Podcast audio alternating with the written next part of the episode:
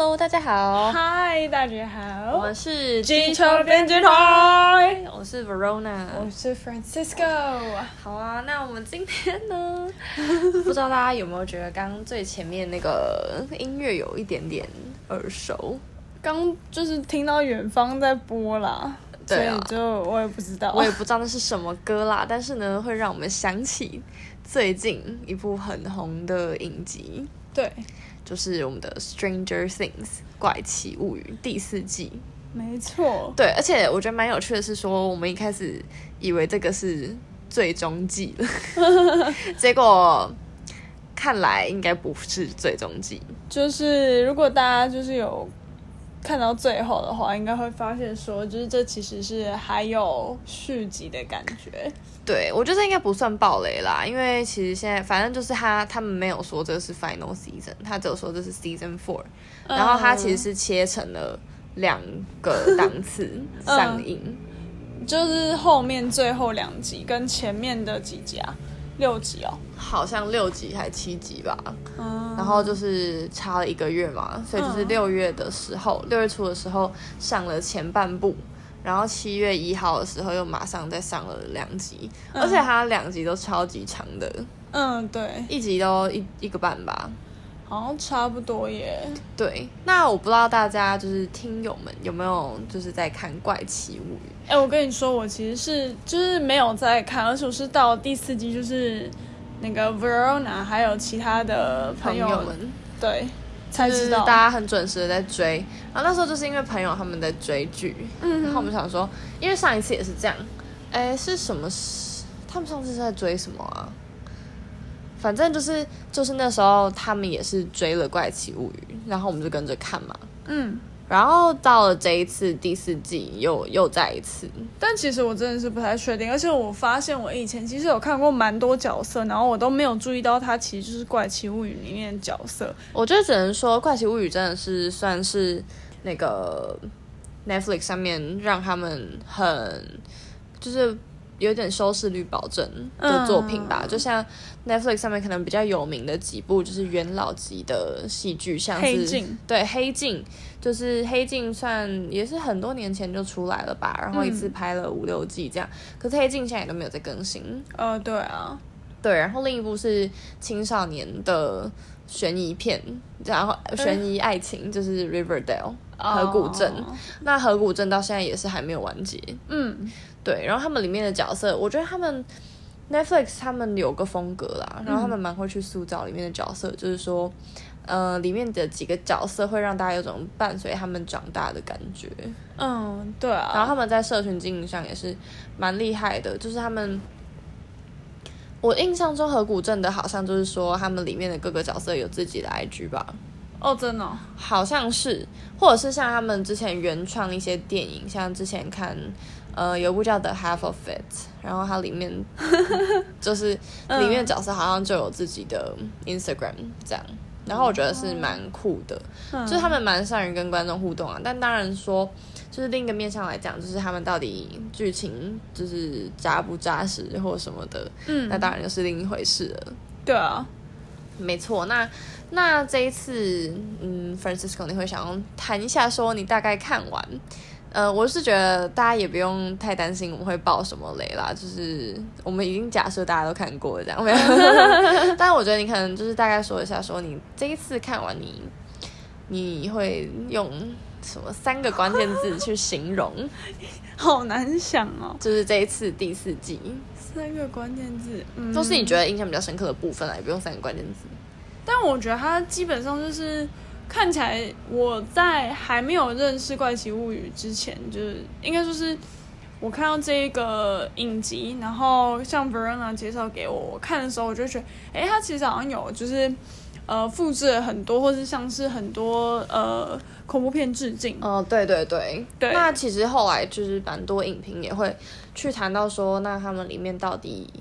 呃，放了哪些元素，或者是哎、欸，我们会整什么七部八部，就是他们致敬的电影这样。嗯、因为像我那时候看的时候，我其实我也不知道它有什么致敬的部分。那我一看，我就觉得说，哦哇，那它就是呃，譬如像人会浮起来这种，就有点像是那个半夜鬼上床、梦杀、嗯、那种，就是那个 The Nightmare on Elm Street 还是怎样，反正，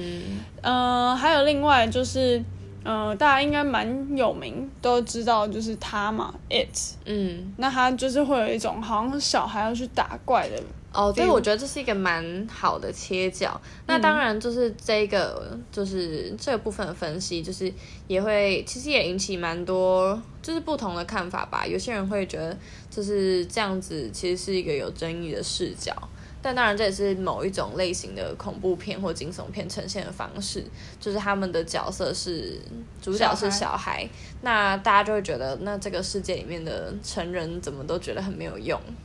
但我觉得就很像很多电影里面一样，就是你会把角色里面，特别像是警察、军人，然后或者像这一次的大人之类的，呃，就会塑造成一种呃无用的感觉。对，因为像是他们可能就会不相信，呃，如果是这个的话，就有点像是 it 嘛，然后他们不相信说，哎，真的有发生这件事情。然后像是呃，Netflix 上面还有另外一个叫做 Fear Street，哦，对，恐惧大街。对，然后它也是有三三片，嗯、然后它是一个电影，然后分三种，就是不同的年代，年代嗯，对，然后也是有点类似的感觉。那它就是形塑出，就是可能像是一些比较权威，或者是它本身应该是比较有力的角色，在这边其实是弱化，然后反而是一个弱的角色。大家平常可能会忽视他们的能力，或者是就是在假定，就是这个世界上，就是这个、嗯、就是力量。或权力关系就是应该要这样 的一些角色，对，反而是逆转过来的这样子。嗯，没错，没错，没错。我觉得这是一个蛮有趣的点。然后我另外一个观察到比较有特色的是他的转场，嗯、就是我其实蛮喜欢他用，就是譬如像是你今天拳头打下去，然后他就是呃。就是一个换另外一个场景，然后哦对，有几次吧，他们的转场都蛮厉害的。对，像他前面某嗯、呃、第一 part 第四季第一 part 的某一集，嗯、然后不是就有篮球赛？对，然后他们那个 Hellfire Hellfire 在就是他们那个社团比赛在打比赛，嗯、所以就是他们丢骰子，然后还有篮球场面打篮球，然后还有。哪里也在忘记了，我也有点忘记了。但反正是好几个，呃，就是他们各自每个角色在不同的时空里面，可是他们的。嗯，动作是一致的，他们的节奏是可以对上的。对，这就是因为我之前其实有看了一下，就是介绍电影，所以我还是不是很了解这个里面的学问。但是看了之后就会发现说，哦，它其实光转场我们看很自然，但它里面还是有蛮多技巧。然后我觉得它有应用到这个，然后它的效果也是蛮好的，是蛮有特色的地方。那再另外一个点就是，我觉得它很猛，就是。他一个影集里面，光是一集他就塞了非常多的时空，而且他塞了大概四个线有吧？对对对，就是他四，但是我觉得呃蛮厉害的一个点是说，我不会觉得哪一个线很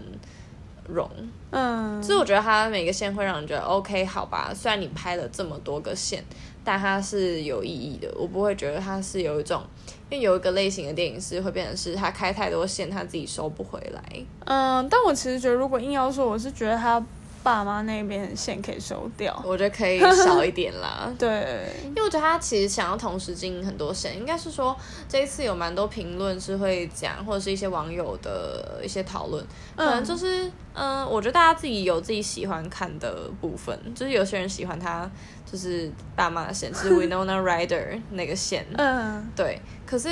嗯，有一些人就比较 care 的，就可能是 Nancy，就是那个高中生组还是大学生组那个线。嗯，那当然也有另一些人可能比较在意，就是可能亲子的，就是父女或者是母子的部分，这样。就是好像大家都自己有各有一些想要看的地方，所以我是猜他可能。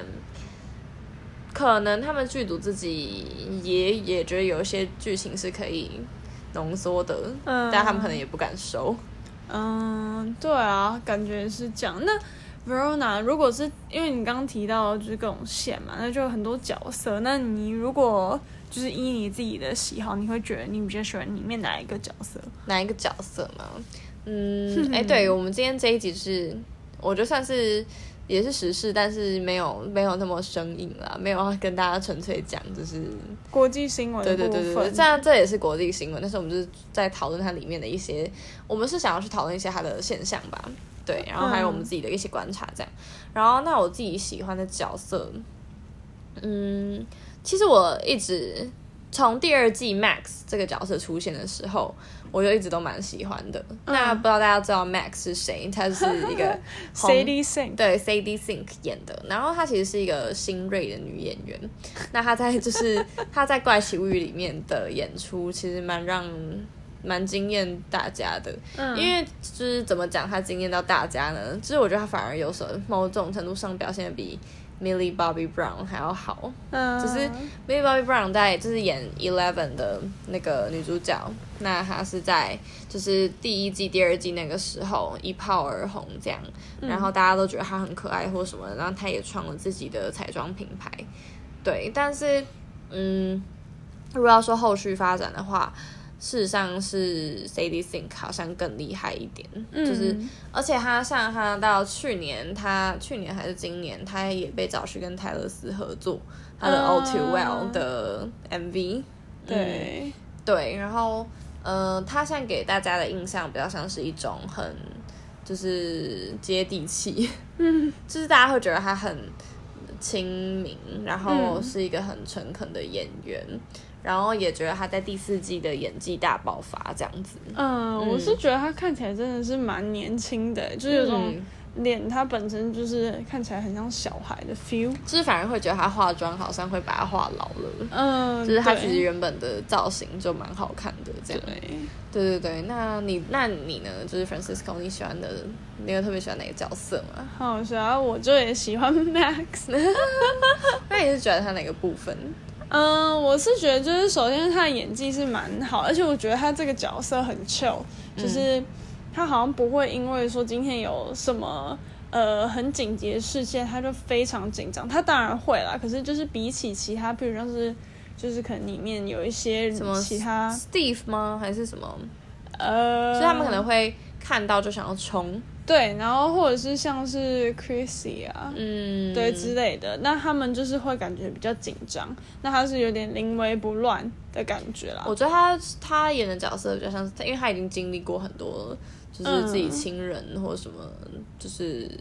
一些创伤吧。嗯、但我觉得他演的蛮好，是说他不会让这个角色变得很老成，对，就是他反而比较像是一个综合版，嗯，对，但是他又不会因为。他遇过这些事情而变得有点，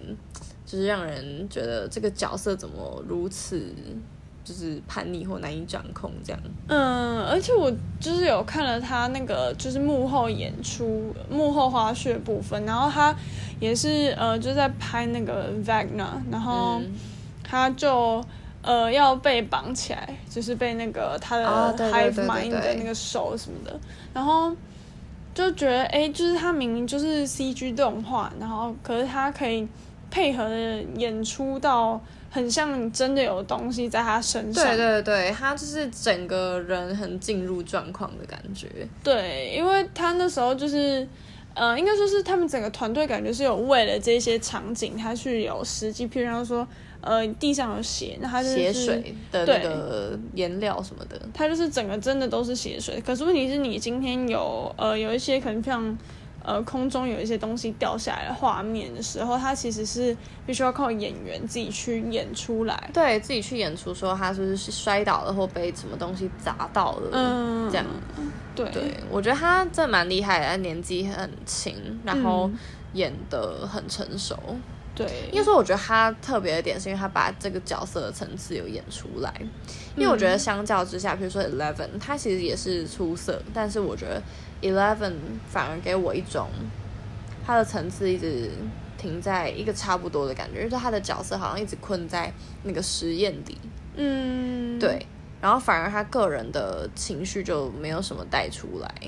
对，我觉得他在就是我只有看第四季，但我会觉得就是 Max 他本身的话，就他的情感比较丰富，然后虽然他比较 chill，可是他还是有他内心就是觉得比较呃澎湃，或者是他自己有更多想法的那一面，所以会觉得这个角色在我目前看起来是觉得比较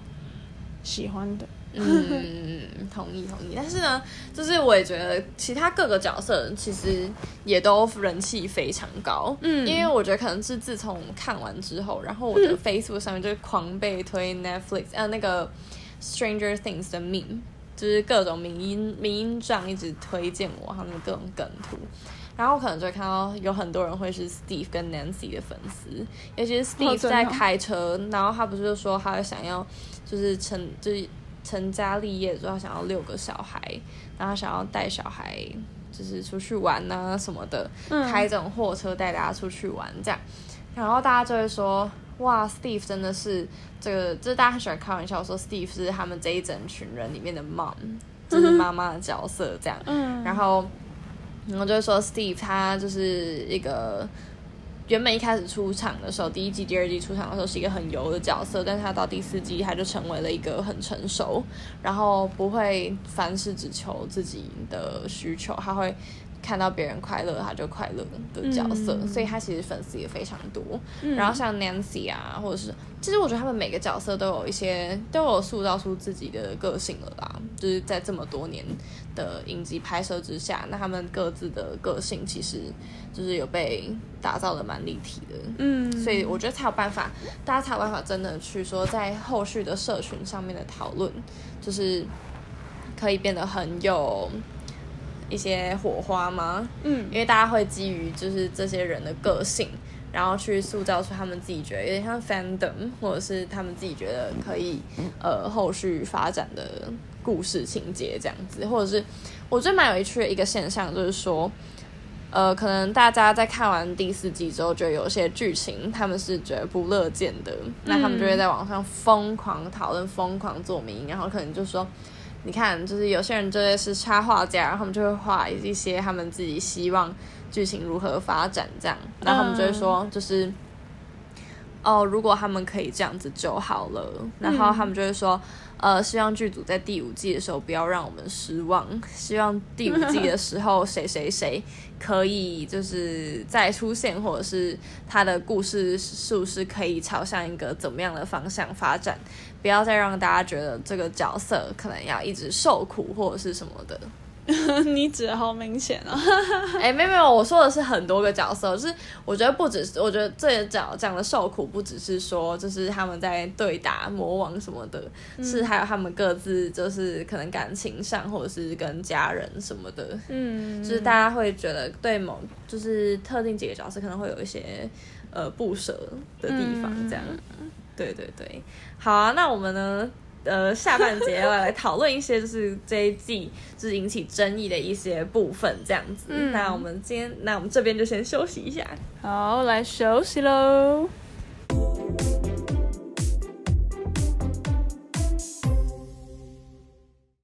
Hello，大家，我们回来喽，回来喽。好，那我们第二节呢，我们就要来谈论一些就是有关《怪奇物语》的一些现象，或者是它就是剧情上比较争议的部分。嗯，来，请说。对，那我们就是有看了一些，比如说像《大象》杂志啊，或者是《卫报》啊等等，就是他们外媒上面有非常多，嗯、呃，可能影评人都会去讨论说，嗯、呃，《怪奇物语》它。里面它很成功，它可能很引起了大批全球就是呃影迷的注意，然后它也就是打破了它前几季在 Netflix 上面的记录。但是究竟就是它里面的剧情呈现的到底是好不好？嗯，那它有没有哪一些地方其实是呃是空壳，或者还是是一些 Netflix 的操作手段等等的？嗯，对。那其中第一个就是说。就是蛮多个媒体，他们都会有一些呃标题下的，就是说《怪奇物语》它没有拯救了 Netflix，但是它拯救了 Kate Bush。那 Kate Bush 呢，它之所以会变成一个热门的关键字，就是因为它的歌《Running Up the Hills》在就是《怪奇物语》第四季成为了拯救大家的经典名曲。没错，那如果大家有看的话，就会发现，就是我们两个很喜欢的 Max，对，他就是有在呃他的耳机里面播这首歌，然后他也是被这首歌拯救的，对，就变成是这一首歌变成这个影集里面的有点像魔法，嗯，就是他的一个关键启动的关键这样子。那嗯，就是我觉得这是一个蛮神奇的部分，就是说，就是如果你你以歌曲去拯救一群人，甚至一个小镇，那就是它其实某种程度又可以把把大家拉回来说，哦，这不是纯粹一个血腥或是惊悚的剧。它还是一个带有一些想象或者是一些就是奇迹的可能的剧，嗯，对对对。那为什么大家会说就是《怪奇物语》没有拯救 Netflix？就是因为现在 Netflix 它其实面对就是很多个不同的串流平台的竞争，像 Disney Plus 或者是 Amazon 或者是嗯、呃、还有什么？我其实不知道，没还有 Apple TV 之类的，就是各种啦，嗯、就是各大。就是科技呃业者，他们可能都有推出了自己的就是串流平台。那 Netflix 在前几年的盛世之后，他们在近两年就面临了非常严重的客群的流失，他们自己股票也大跌，这样。嗯，那他们在这样的情况之中，就是他们没有不再是拥有了就是电影可能独家的授权或什么的。我觉得其实也是因为那个大家嗅到商机，所以其实很多。媒体它本身，或者是你说呃一些其他业者或电信业者，他们也都会就是知道这个 Netflix 的串流平台，那他们就纷纷也都用。那这样子的话，就会变成好像没有什么特色。那它没有做出特色的情况之下，就更容易被。没错，就是因为你今天如果不能靠，就是你去跟其他的电影公司去要到电影的授权，嗯，那大家就不会觉得我非你不可嘛。那如果今天我想要看的其实是比较多是偏可能迪士尼或皮克斯出产的作品，那我就去订 Disney Plus 就好了。为什么我还要看 Netflix？我觉得这就像是一个，这就显示出呃，你如果本身有在做内容，那你要再去做其他，譬如像是你可能自产自销，那会比你本来就是可能只是做销售这部分去找其他人来填你那个内容来的。还要有利蛮多的，嗯，没错，这边的是你今天自己就会有一些筹码，你不会完全是靠就是呃外界，嗯，因为他们是想要收走就可以收走嘛，所以才会说这就是近年，比如说不管是河谷镇，或者是他们推了就是怪奇物语，或者是他们自己制自制的一些电影等等的，他们培育了一一批自己的演员，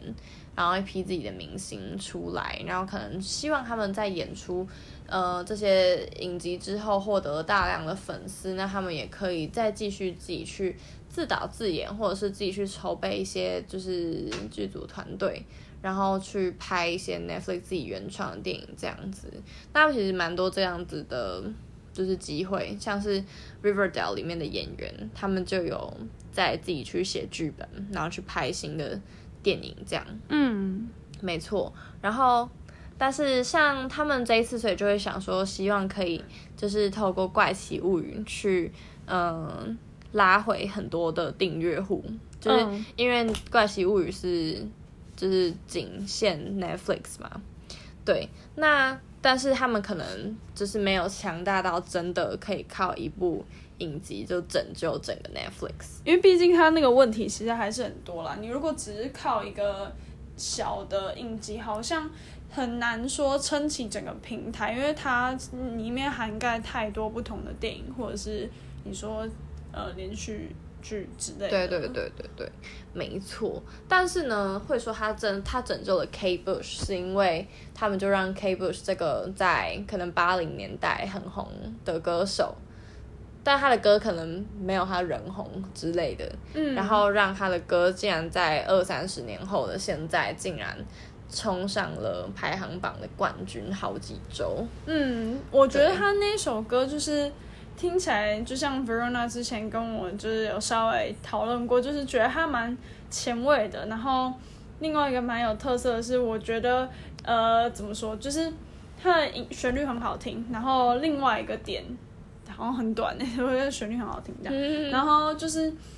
呃，如果放在那个情境脉络底下，会比你单纯去听那个歌还要来得好。可是因为你看了这个呃影集，所以你会自动带入那个情境，就是你会把这个音乐跟那个场景合在一起，有点像是你感官就有点合一。对，就是你把那个感受合在一起了，所以你可能听到这首歌，你就会想到这个场景，就会想到这个角色。对。嗯嗯嗯，而且我觉得蛮厉害的是说，他们这一次可能 Stranger Things 它操作的手法是它大量的使用复古的元素。嗯，那复古的元素在这近几年其实是很大的一个潮流，就是不管是穿搭、时尚选嘛，穿搭，或者是你可能就是文化面，就是大家很喜欢听一些老歌，或者是看老电影，或者是就是从影集或电影里面去致敬这些老电影，这样。就是各种方面都串起了呃很多复古元素的时候，它可能就可以打通更大层，就是更不同的客群吧。嗯，我觉得其实好像大部分的现在影集都是有做到这样，譬如像是呃刚才有提到 Fear Street，嗯，或者是 American Horror Story，它的 应该是第第最新的吧？哎，不对，不是最新，第九季。嗯应该是一九八四嘛，还是几？嗯，反正他就是也是回到那个洛杉矶奥运的时候，对对对，然后其他呃，可能像还有什么其他的啊？嗯嗯嗯，好问题，反正就是有一些呃影集，他们是会去回溯，然后到以前那个年代。那这样子的话，其实不只是现在人可以去了解到说，哎，以前那个时空发生了什么事情，嗯、然后也可以让。可能现在比较年长的呃观看者，就是也能够回味，有一些参与的感觉。对，对对，其实连台湾都有啦。台湾的一些电影，像是《我的少女时代》啊，在前几年很红。嗯，那他拍的就是可能九零年或八零年的时候的故事，这样子。我想到，就是我刚才一直想不到那个是，就是《黑镜》里面有一个叫做 San Junipero 的一集，这样，嗯，他也是回到。很久，就是那种 disco 的年代吧。对对，就我会觉得他们这个手法当然是尽量想要去扩增他们的客群，或者是吸引更多就是喜欢复古元素的，就是呃影迷来观看。但当然，就是他到底有没有成功拉到非常多的就是订阅者，那这当然其实成效不一定很好。这样，当然这就其实是大家其实在看这部这一次很成功的《怪奇物语》第四季的时候，会其实呃蛮多商业面的考量，就是会去想到说他到底有没有。真的帮到了 Netflix，但我觉得加减有啦，就是可能会提升整个 Netflix 的形象这样子。嗯，但是如果就回归到就是剧情本身的话，其实有一个点大家会觉得蛮就是有争议的，就是像刚刚前面 Francisco 有讲到，就是说、嗯、他们可能是用一群小孩去对抗，就是一个大恶魔或一个异世界这样一个平行时空，那你会觉得一群小孩不到十个人，你要他拯救一整个小镇哦。然后，更何况是他后面，更何况是他后面就是那个异世界可能会闯入，然后他们可能会让这个就是小镇四分五裂等等的。那就是为什么是靠一群小孩？然后或者是就是在第四季的最开头，我们就是不算暴雷了，但是第四季一开头他可能就是有用到一些可能很触目惊心的场景，像是 Eleven 又回到了他那个实验室里面，嗯，那可能做了一些。事情我们不确定他有没有做这件事情，但当然就是它里面的场景可能就是有很多血腥的画面啊等等的，那大家就会想说，那你今天就是一个小孩放在一个很血腥的场景里面，那你是要暗示说就是他做了这件事情吗？那对，的确他剧组可能是想要导向说，哎，大家他有超能力，那他是不是做了一些可怕的事情？但是大家会觉得他上映的这个时间点会让人觉得有点冲突，是因为。就是在前几个月一直发生的一些美国枪击，对美国枪击或者是校园的枪击案，就是尤其校园枪击案就是非常的频传。就像我们前几集有讨论到是美国枪击案嘛，那其实在这三年就是发生了超过五百起校园枪击案的状况之下呢，其实大家对枪击这件事情有点人心惶惶。然后现在你可能又在我们就是可能又在德州小学枪击案之后。然后不久，然后就上映了这一部，那大家不免会去联想说，就是，呃，那你为什么这时候又再来一次，就是一些儿童跟暴力冲突相关的东西，就是又纳入了就是一个全球可能很有影响力的影集当中，这样。嗯，或许他们也不见得有想那么多，对，他们可能没有预想到说啊，原来会发生这些事情，就是他们可能档期本来就敲到现在这样。但是就是这是大家觉得比较有争议的其中一个部分。嗯、那另一个部分就是呃，贯穿四集的话，四季啦，就是。就是呃一些很刻板印象的重，就是重现吧。就是他在这个影集里面，大家可能会觉得看得很爽啊，或者是视觉效果很好，或者什么的，觉得一切就是哦太合理了。但是这个太合理的这个部分，就是呃里面其实夹杂蛮多刻板印象的，就像是他就是预设了怪物会攻击人，嗯，然后俄罗斯跟美国，因为他在这里面主就主要出现两个国家，就是俄罗斯跟美国嘛。那他当然那个时候的背景就是冷战，那。就是他就是直接又预设说俄罗斯就是会攻击美国，这是一个比较美国中心的视角嘛。嗯，对啊，而且我那时候看的时候会觉得有点奇怪，就是他那个也太厉害，就是呃，好像可以跨到俄罗斯就是非常远的地方诶，就是它整个场景这样拉会有点呃，如果不是那个主主要的线的话，其实会看起来有点怪怪的，所以我刚才才会讲说它好像是。有点可以被拿掉，也不会干扰到它整个故事进行的其中一条线。对，因为第就是距离第三季上映，就是其实隔了蛮长一段时间。然后第三季它其实它场景其实就是有拉到俄罗斯，嗯、但那一季其实我就没有什么印象啦，就是没有像这一次这么就是记忆这么清晰这样。哦。但是我的确是会觉得，它这一季就是你还是要跟俄罗斯串在一起的话，其实是蛮多，就变成是你要费心经营很多个不同的。呃，时空背景这样，对对，那他这是第二个假设，那第三个假设就是他觉得他就是要告诉你一个政府，他就是会控制人民，他就是有阴谋论，他就是会有一些很神秘的实验室，然后进行一些人体实验等等的。嗯，对对，无论是俄罗斯还是美国，而且觉得那时候呃，就是看到有点小暴雷嘛，就是。因为 Eleven 他的 Papa 不是就就是他也不算是他真的 Papa 这样，嗯、然后就会有点像是他们之间有一个非常微妙的关系，然后那个关系其实就是呃，感感觉是那种亲子关系中很容易会让人觉得非常不舒服的部分，就是对。呃，特别是对小孩来讲，嗯，对，因为毕竟他可能还是一个小孩，他没有到真的很了解，他也没有力气去反抗。所以会导致他内心有蛮多不解。那如果大家就是有看第四季的话，后面应该会发现了这件事情。对，就是他其实又一直落入就是一个重复的循环，就是他被抓进去，然后还要重温一些所谓的父女时光，然后就是，但是他又完全是一个处在一个没有抵抗能力的状态，这样，然后。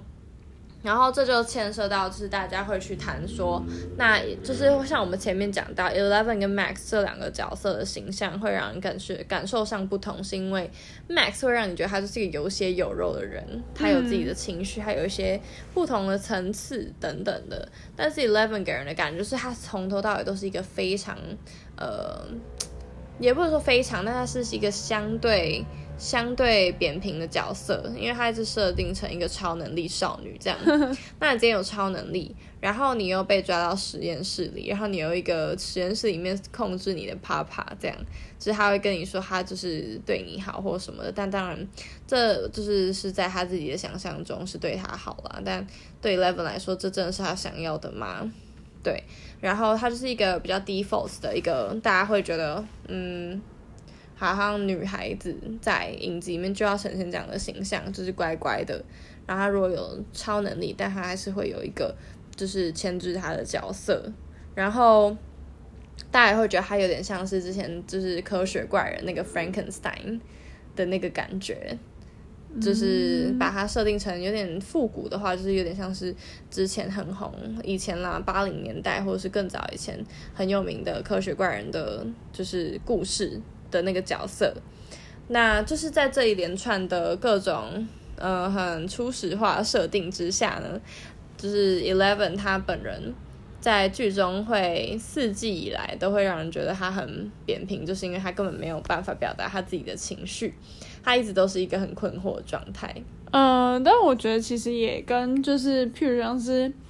呃，他本身的出身也可能有一点点关系，因为他好像其实也嗯。没有很明确的那个父母的感觉，嗯、就是他他的母亲的角色就在前几季，就是他那时候有处理到，嗯，但是就怎么讲，就是因为他的。他会一直被重新的要去拉回到实验室，或者是要去重新探索自己的超能力等等的。那他的记忆就会让人觉得很模糊，这样、oh. 就是他可能他对他有妈妈，但是他的妈妈怎么了，然后什么的，然后他跟实验室里面的就是爸爸或什么，就是一些角色，就是他的家庭的角色又很很模糊。然后他可能真正后来的养父又被抓到俄罗斯，这样对。对对对，所以这整个就是，嗯、呃，这些，嗯、呃，设定吧，就是可能就会有评论去讲说，嗯，虽然《怪奇物语》这一季很多人看或什么的没错，然后有一些很，呃，感人的场景，但是大家有时候不免会去想说，他们是不是硬要塑造出一些很 sensational 的场景？一些特别感人，让你特别觉得哦，好想哭的场景，然后去掩盖掉它其实里面涵盖非常多刻板印象啊，或者是一些其实不太合理的剧情的发展，或者是他是硬要塞了太多的故事进来，或太多的角色的状况。对，就是可能他们会需要，就是无论是看的人或者是他们制作人都应该要再多花一点心思的感觉，特别是我觉得。如果你看，然后能够稍微想一下，当然你就是体会它整个影集美好也是一定要的，但就是可能可以想一下，它背后是不是呃又想要突破什么样的框架，或者是它又复制了什么样原本的框架跟刻板印象，这样。没错，没错。那当然，最后呢，如果就是去想说，那他为什么要去复制这些框架？可能是让大家觉得这个影集很容易吸收吧。你不用去特别去思考说，就是呃，为什么会不是你想象中那样子走？就是是哦，一切都好合理哦，我想象得到啊，俄罗斯会打美国啊什么的，这样。对，就是他可能创造这一些，其实就是为了他自己商业的去商业的。商业上的考量吧，就像他这次有极大量的 UGC，就是呃使用者自己创造的内容，像各种迷因或者是各种的呃 cover，或者是各种不一样的粉丝自创的一些故事等等的。他其实感觉就有点像是他写这些故事，他本来就已经思想好了，我想要让大家在 Twitter 上面，在 Facebook 上面疯狂的去传某一些迷因。所以他这些剧情也许一开始就本来就是为了社群设定的哦，有远见哦。对，那我觉得就是他们应该一整套都是想的非常清楚了啦，这样，或者是他就是想要攻占 Spotify 的排行榜，那要用什么呢？就是用一些复古的歌等等。对，为什么会选 Kate Bush？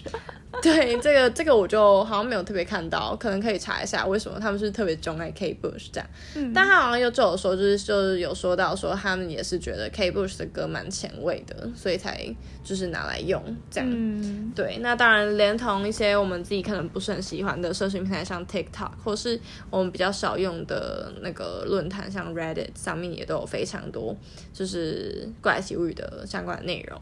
那我们今天对《怪奇物语》第四季的讨论呢，大概就到这，就是一些我们的观察。那到第五季上映呢，我不知道，可能隔一年吧。嗯，有可能，可能明年的这个时候会有第五季。那就到时候我们再来看看它有没有成功的拯救 Netflix，或者是。他第五季有没有办法再创高峰？嗯，蛮期待的。对，当然我们还是会看啊。说归说，我们还是会看一下这样。而且以我个人啦，就是因为我就是唯一看，就是只有那个《American Horror Story》，我是真的有在看，嗯、然后我觉得就是，呃，它每一季它是都有一个非常大的断裂点，应该说它就是这一季它就是一个，但是呃，譬如像很多其他，然后像现在这个《怪奇物语》，它都是有连续性的那。我觉得看到现在就是也会蛮期待他可能以后出的下一季的内容会是什么这样子。对，就是他要怎么样去呃把这个故事讲完，然后他们这个故事都会有一些机制。那你开启了第几道门，什么什么的，这样他要怎么去收尾？他如果越开越多剧情的话，那就会很像是漫威的那种多重宇宙会炸掉。哦、对，就是变成是你剧本写不不够好的话，你就烂尾。对对对对，那我们就期待一下 Netflix 在明年的表现喽。嗯，没错，那我们就期待就是。